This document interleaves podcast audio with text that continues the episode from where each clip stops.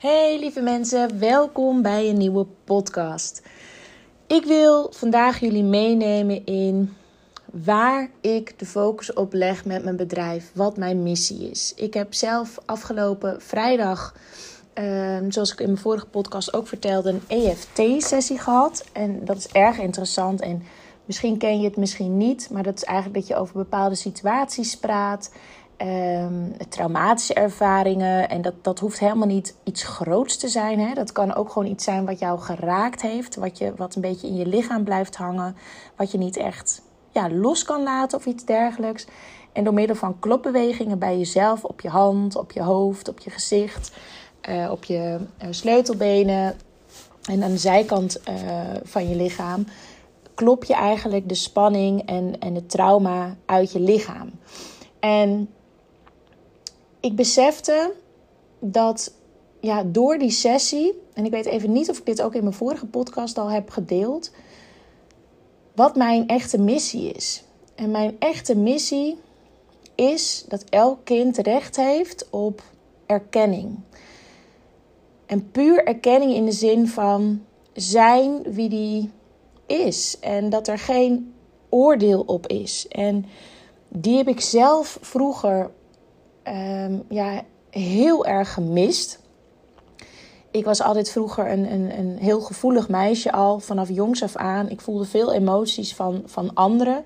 Ik kon toen nog niet zo goed plaatsen wat van de ander was en wat van mijzelf was. Waardoor ik eigenlijk altijd, als ik bepaalde emoties voelde, dat ik ervan uitging dat dat met mij te maken had. Dat het mijn schuld was dat iemand boos was of verdrietig was of zich onrustig voelde. Wat mij toen eigenlijk al heel onzeker maakte.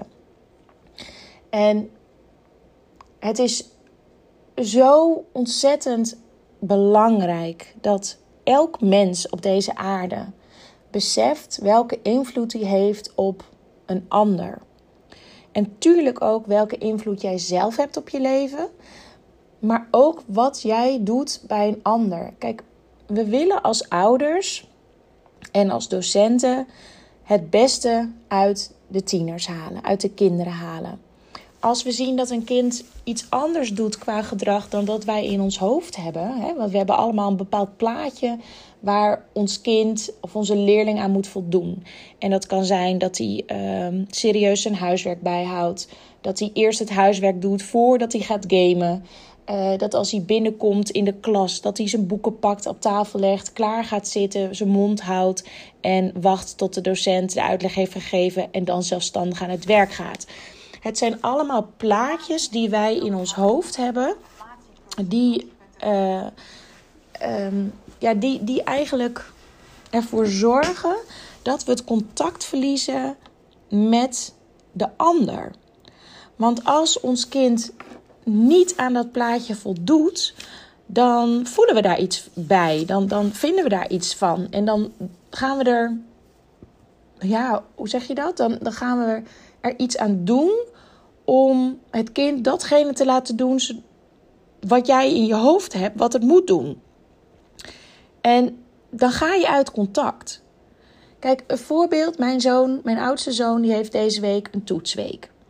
En dat zijn schoolexamens onder andere. En tuurlijk wil je als ouder dat die schoolexamens goed gaan. Dat hij er alles uithaalt wat erin zit.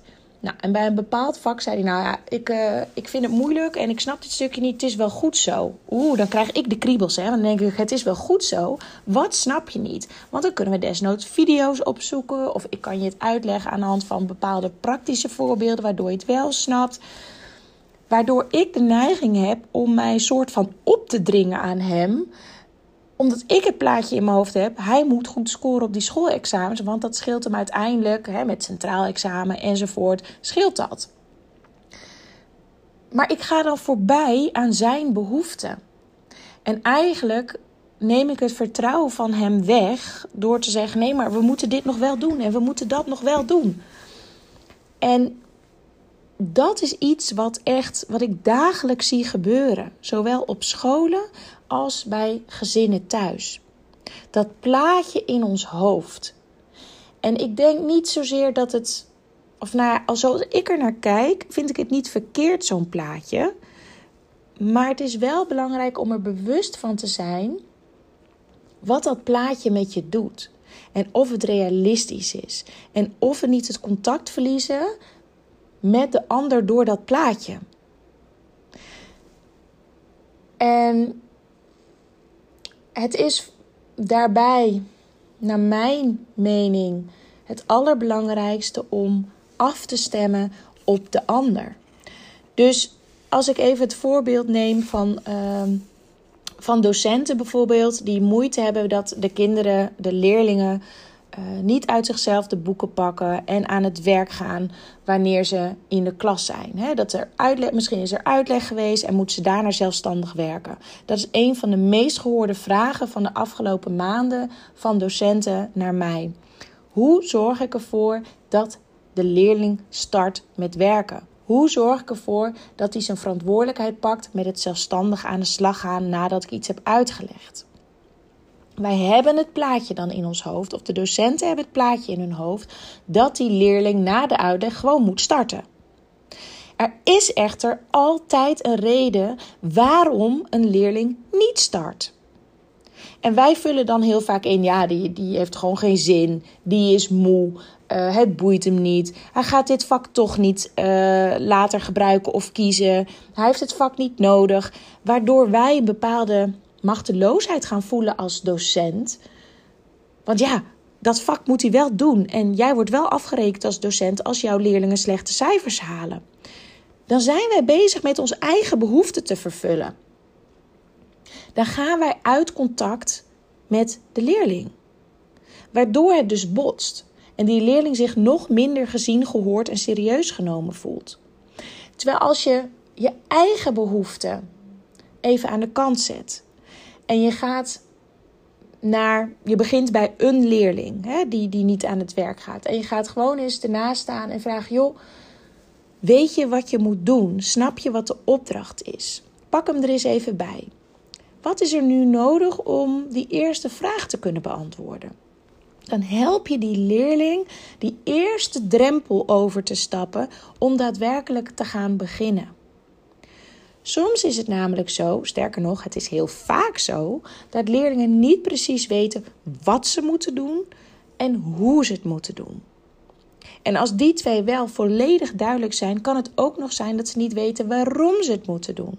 En dit is eigenlijk heel irritant, hè, voor docenten als leerlingen zoiets hebben, ja, waarom moet dit? Heeft dit nut? En ja, ik zie de noodzaak niet, dus ik doe het niet. Maar eigenlijk, als je het puur vanuit de leerling bekijkt, is het een hele mooie vraag.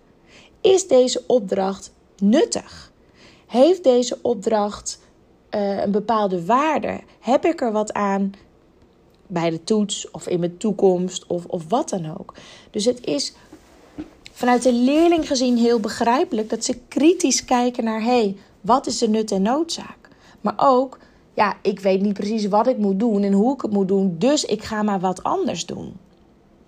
Terwijl jij als docent ervan uitgaat, ik heb het net duidelijk uitgelegd. Het is toch duidelijk wat je moet doen. Je hebt de juiste opdracht voor je enzovoort. Maar als de leerling niet het zelfvertrouwen voelt, dat hij weet wat hij moet doen en hoe hij het moet doen, dan gaat hij niet starten. En dan gaan ze anderen afleiden. En er zijn dan meerdere leerlingen in de klas die het op die manier doen. Dus wat is nou een manier hoe je hiermee om kan gaan? Door echt vragen, interactief, ik ben zelf heel erg van het interactieve, te checken of de leerlingen snappen wat de bedoeling is. Dat je praktische voorbeelden geeft bijvoorbeeld en leerlingen met kleine whiteboards antwoorden laat opschrijven op het whiteboard en die omhoog doen bijvoorbeeld. Dan moeten ze allemaal meedoen. Het valt direct op als ze niet meedoen. Maar ook zoals ik zelf de interactieve presentaties doe met kleurenkaarten. Dat je bepaalde antwoorden op een PowerPoint bijvoorbeeld zet. En dat de leerling de kleur omhoog moet doen waarvan die denkt dat het het juiste antwoord is. Iedereen doet dan mee. En je kan zelf gerichte vragen stellen aan leerlingen van, hey, wat is de reden dat je voor dit antwoord kiest? En niet van dit is fout, maar laat de leerling maar beargumenteren waarom die ervan uitgaat dat het dat antwoord is. Dit helpt namelijk om kritisch te denken voor de leerling. Om te begrijpen wat de bedoeling is. Vanmorgen zat ik in de auto met mijn zoon. Die heeft dan een toets economie vandaag en die moest het begrip indexcijfers weten. Nou, ik moet eerlijk zeggen, ik vind de uitleg van de begrippen in zijn boek vind ik erg ingewikkeld voor zijn leeftijd. Dat ik echt denk, oké, wat bedoelen ze daar nou precies mee? En hij gaf aan, ja, de indexcijfers, ik snap dat gewoon niet. En toen heb ik even we moesten wachten voor de brug die open stond. Niet dat je denkt dat ik aan het zoeken ben terwijl ik aan het autorijden ben. Dus we stonden voor de brug. Ik zei, nou word ik ook nieuwsgierig hoe dat precies zit. Dus ik ga naar YouTube, uitleg, indexcijfers, middelbare school. Toen kwam er een filmpje en dat was gewoon een docent die voor een bord stond en op een hele eenvoudige manier indexcijfers uitlegde. Die gaf ook nog bepaalde voorbeelden en die stelde vragen waarbij je dus zelf snel in je hoofd of hardop antwoord kan geven en daarna gaf hij de antwoorden. En mijn zoon zei echt binnen 2 minuten, oh, ja, maar dit snap ik wel. En dat is zoiets praktisch, zoiets moois dat als je begrijpt waarom een leerling iets niet snapt, hè, en zonder daar een oordeel over te hebben of zonder te zeggen, ja, dat heb ik net uitgelegd. Of ja, je zit ook alleen maar te kletsen met je buren. Echt te kijken van, ja, oké, maar dit staat hier ook best ingewikkeld. Ik begrijp wel dat dit lastig is. Zullen we eens kijken hoe we het antwoord ook kunnen vinden? Is dat door middel van een filmpje? Is dat door middel van een uitleg of een bepaalde opdracht om te oefenen? Alles gaat hier om, in mijn optiek, om erkenning. Om de leerling te zien, horen en serieus te nemen. En misschien denk je nu, ja, ik heb een hele klas vol, hoe dan? Je moet ergens beginnen. En dit kan dus ook klassikaal, hè, met die bordjes wat ik net zei. En dan gaat het erom dat de leerling het idee heeft, oh, maar dat snap ik wel, dat kan ik wel. Zodra een leerling het idee heeft dat hij dom is, hè, want het gevoel hebben ze echt heel vaak, gaat hij geen vragen stellen, gaat hij andere dingen doen. Als er geen positief prettig contact is, geen veilig contact is met de docent, gaat de leerling ook minder snel aan het werk en minder snel dingen vragen. En met veilig contact en onveilig contact bedoel ik een leraar die, en dat gebeurt echt veel, die leerlingen eigenlijk voor lul zetten in de klas. Bijvoorbeeld als ze even niet opletten of wat dan ook. Of sarcastische opmerkingen. Of een soort van gevoel van afwijzing. Noem maar op, allemaal manieren waarop een leerling zich niet veilig voelt. Een docent die het gevoel geeft aan, of nee, laat ik het anders zeggen. Leerlingen die het gevoel hebben dat de docent alleen maar voor het geld voor de klas staat, hè, want dat zeggen ze vaak, die gaan met minder plezier de les in.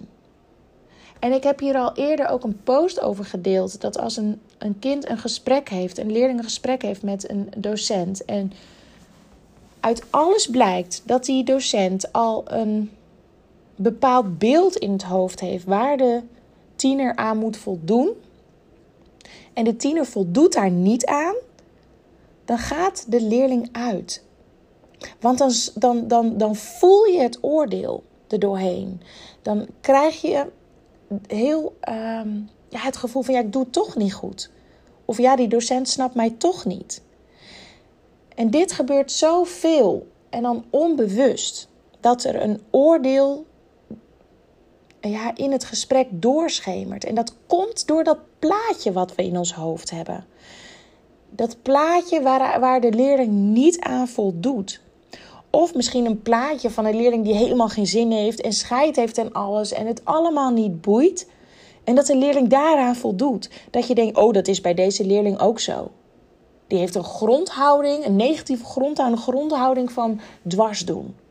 Daar zit een oordeel in. En dat is tegelijk iets menselijks, hè? Dus ik heb geen oordeel over dit oordeel. Het is iets menselijks, dat oordelen. Maar het is iets wat belemmert in het contact. Wat eigenlijk de motivatieproblematiek en de afhankelijkheid vergroot. Dus willen wij de tieners motiveren en stimuleren om zelfstandig aan het werk te gaan, dan hebben we als taak positief contact met die leerling. Motiveren, stimuleren, vertrouwen uitspreken. En, maar ook de praktische zaak van weet de leerling precies wat hij moet doen en hoe hij het moet doen.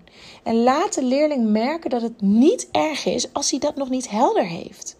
Ik zei altijd toen ik nog in het onderwijs werkte, joh, als jij alles al kon, was ik werkloos. Jij bent hier omdat je nog dingen mag leren. Je wordt niet geboren en dat je direct kan fietsen en dat je direct kan lopen. Je wordt geboren en je kan eigenlijk van al die dingen nog niks. En dit is de taak van de omgeving om jou te helpen op een liefdevolle manier en een motiverende manier om op den duur te leren lopen en te leren fietsen. Dat gaat stap voor stap, letterlijk en figuurlijk. Dat is op school niet anders. Jij hoeft nog niet alles te kunnen. Dat kan ook helemaal niet.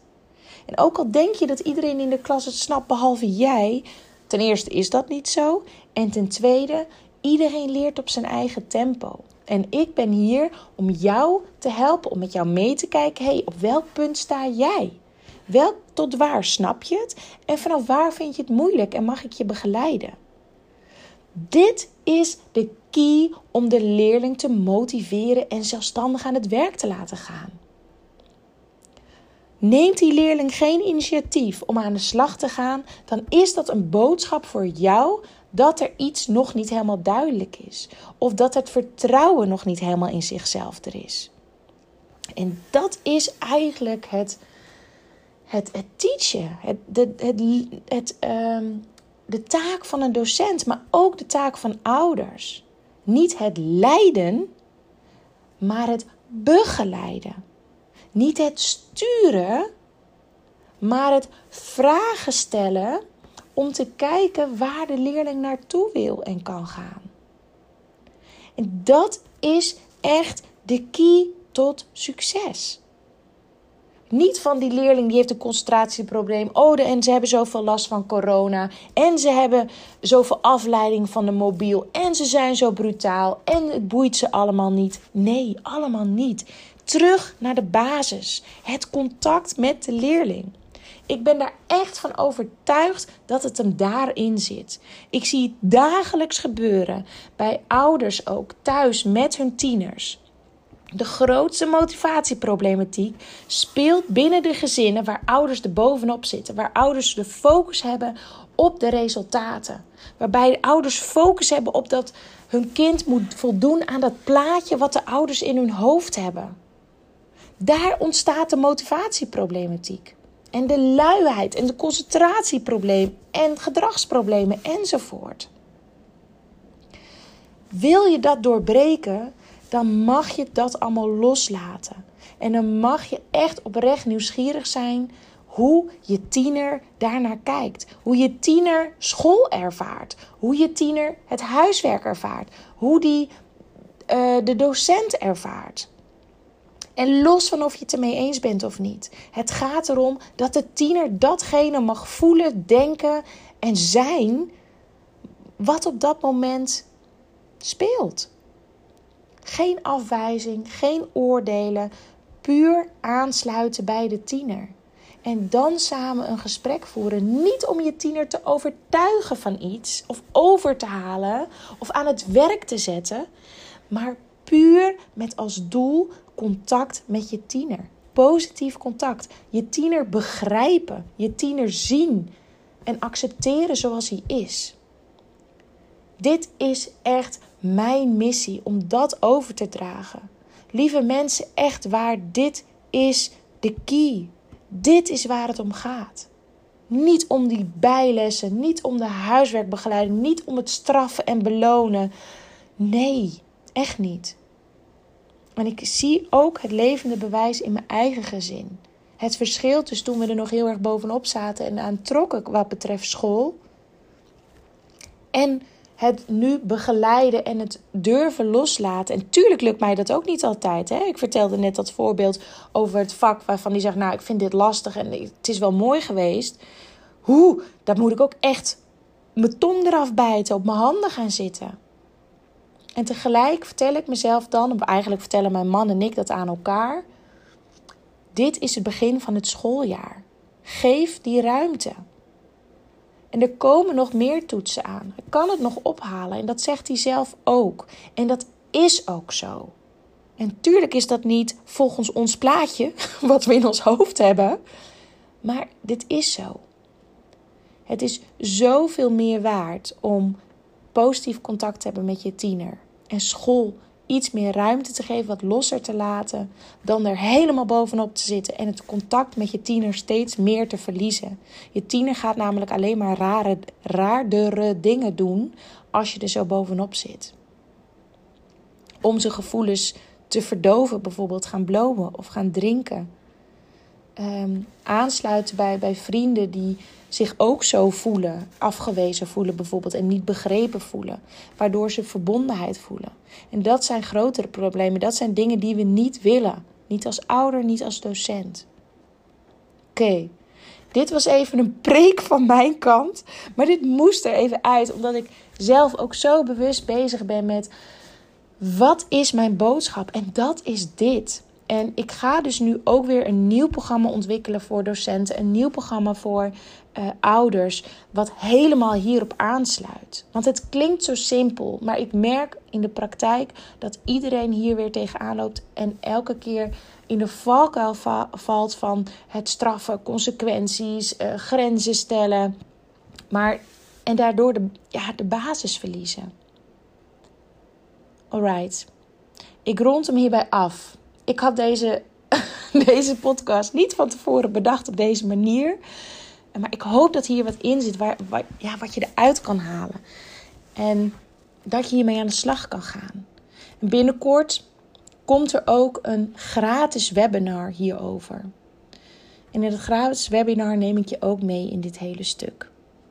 Dus hou mijn socials in de gaten. Mijn podcast, ik zal het op alle kanalen gaan delen. En weten dat ik op dit moment in een heel groot proces zit met mezelf. Om dit veel meer uit te dragen. Om hier de focus op te leggen. En voordat je het weet word je weer meegetrokken in dat straffen en belonen. En concentratieproblematiek. En het aan het werk krijgen van de tieners. Nee, terug naar de basis. Laat dat los en ga eerst eens even in contact. Want daar zit de key. Alright. Ik wens jullie een hele fijne week. En ik vind het super leuk om berichtjes te ontvangen van jullie. Wat je van deze podcast vond. En luister je hem via iTunes of via Spotify. Ik vind het heel tof om beoordelingen te ontvangen. Ik heb nog geen beoordelingen. Ik vraag er ook niet vaak om. Maar ik vind het heel gaaf als je een beoordeling wil geven. Met een aantal sterren bijvoorbeeld. Of dat je mij een DM stuurt via Instagram. Of via LinkedIn of wat dan ook dat je deze podcast hebt geluisterd. Want ik wil heel graag contact hebben met de volgers van mij, met de luisteraars. Zodat ik nog beter kan aansluiten op de behoeften van jullie en daarop in kan spelen. Dus ik waardeer het super erg als je een berichtje stuurt en laat weten wat je van de podcast vond. Oké, hele fijne dag, goede week en tot de volgende keer. Doei doei!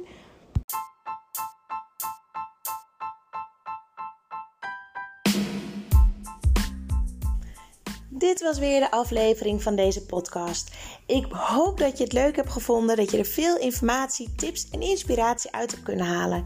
Ik ben ontzettend benieuwd wat jij van deze podcast vond en wat je eruit hebt gehaald. Want ik neem ze op, maar ik wil heel graag weten hoe het is voor jou als luisteraar om dit allemaal te horen.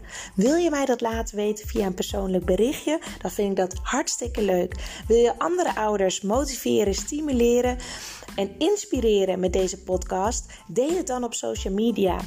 En wil je mij contacten? Dat kan via www.coachpraktijkblijleven.nl. En wie weet spreken we elkaar snel. Fijne dag!